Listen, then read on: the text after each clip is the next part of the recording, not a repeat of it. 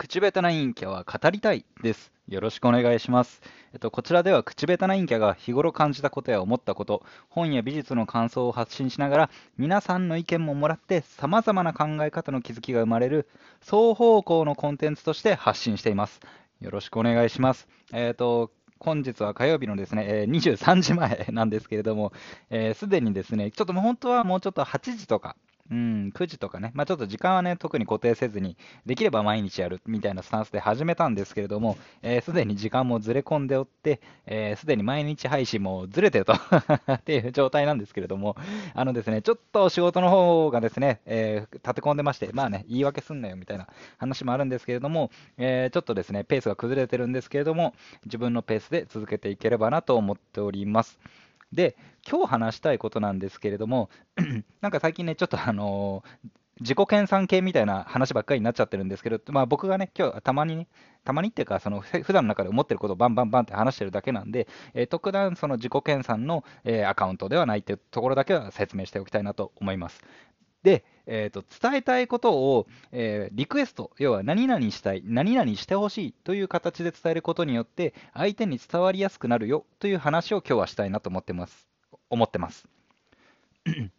で、どういうことかっていうと、大体仕事とか、そのまあお付き合いしてる、ね、男性、女性、まあ、てかパートナーの方とやり取りしたときにうまく伝わらなくて、なんだったらそのもう何回も何回も同じこと説明させられるし、なんでわかんねえんだよ、こいつバカじゃねえのって思うことあると思うんですよ。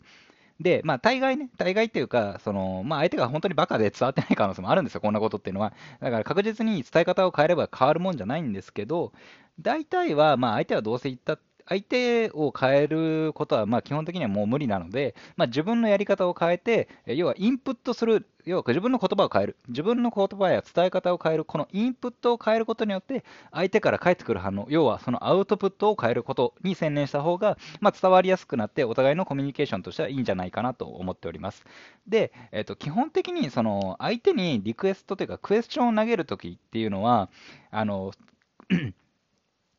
ここ、なんだろうな、聞いてることと、まあ、なんか、とんちんかなことが返ってくる場合があると思うんですよ。この場合に、えー、自分のまずインプットを変えることによって、欲しいアウトプットをもらえるようにしたいと。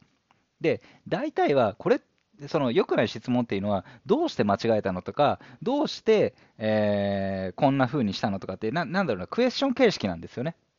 なぜ ?Why? Why? What? って聞くから、クエスチョンに対しての質問を聞くんで、返ってくるんですけど、その、要はオープンなんですよね、それって。オープンクエスチョンだからこそ、なぜっていうふうに聞いてるわけですけど、まあ、逆か、なぜって聞くからオープンクエスチョンになってるわけであって、オープンクエスチョンになってるから、相手もそれはオープンな回答が返ってくるわけです。オープンクエスチョンとインプットに対して、オープンなアンサーが返ってくる。まあ、なんとなくね、僕は今そう思ってるんですけど、なんとなくイメージしてもらえればなと思ってるんですけども、ここのクエスチョンの投げる幅、ですよね、えー、なぜって聞くと、その幅は広いから、ここの聞きたいところのこのなぜの中に、えー、確実に、まあ、要は一段階落とすと、自分の中で聞きたいリクエストのものがあるはずなんですよね。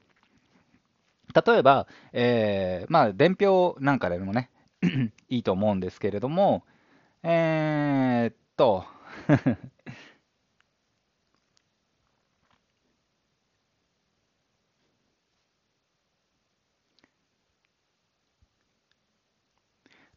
例えばそうだな、あの、パソコンなんかでね、システムで、まあ、え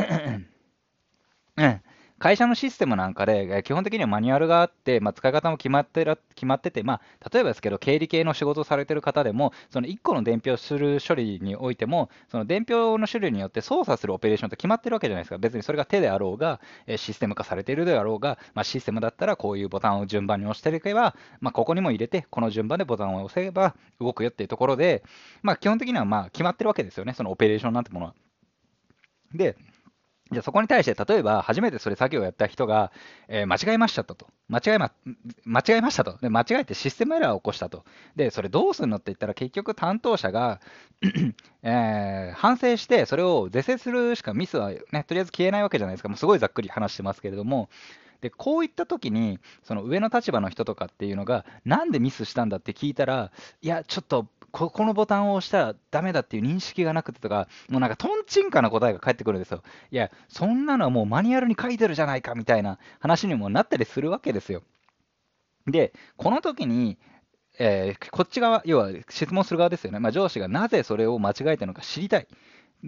で、ここで大事なのは、なぜ間違えたんだっていうオープンなクエスチョンを投げるんではなくて、もうすでに上司側は確実に正しい方向性というか、正しい方式を持ってるわけですよね。ってことは、その正しい方式がずれてるものに対して、なんでそれがずれたのかを合わせたいんだったら、こういう順番でこういうふうに置く押す、ボタンを押すっていうのが決まってるんだから、それ通りに押さなかった理由が知りたいって聞くんですよね。で、もうちょっと言うと、どういうふうにオペレーションしたか知りたいわけですよね。間違えてるんだから。だからここなんですよね。結局、どういうふうにオペレーションをしたか知りたいって聞いたら、まず聞きたかったその、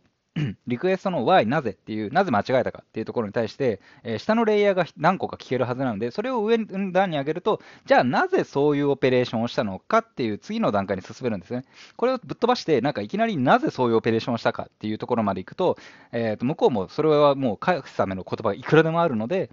えーなんか押したらダメだと思ってなかったので、ちょっと認識がなかったですね。いや、ちょっと、なんか操作ミスですかねみたいな、なんかクソみ、クソみたいなというか、まあ、トンチンカンな答え、えートンチンカンな答えが返ってくるわけです。はい。というわけで、こちらが質問する側のインプットの量が Y、なぜだと広くなるんで、オープンクローズオープンクローズな、えークエスチョンアンサーになってしまうのではなく、あ、ごめんなさい。えーオープンなクエスチョンになクエスチョンになってしまうんで、一段レイヤーを落として、何々をこういうふうにした理由が知りたい。してほしい。まあ、もちろんお願いするときもそうで、こういうことをしてほしい。こうなってほしいっていうことによって、相手は、要はこっちが求めてる状態がよりクリアに理解できると思うんですよね。というところで、今回のお話は、相手に伝えたいときは、〇〇したい、してほしい、聞きたい、ここが知りたいっていうリクエストの形にすることによって伝わり、伝わりやすくなるよというお話でした。はい。なんか、うまく伝えられたかなと、ちょっと、ね、不安な部分あるんですけれども、今日の陰キャの方には以上になります。えっと、楽しんでいただけたら、えーフォローをよろしくお願いします。口下手な陰キャは語りたいでした。それではまた。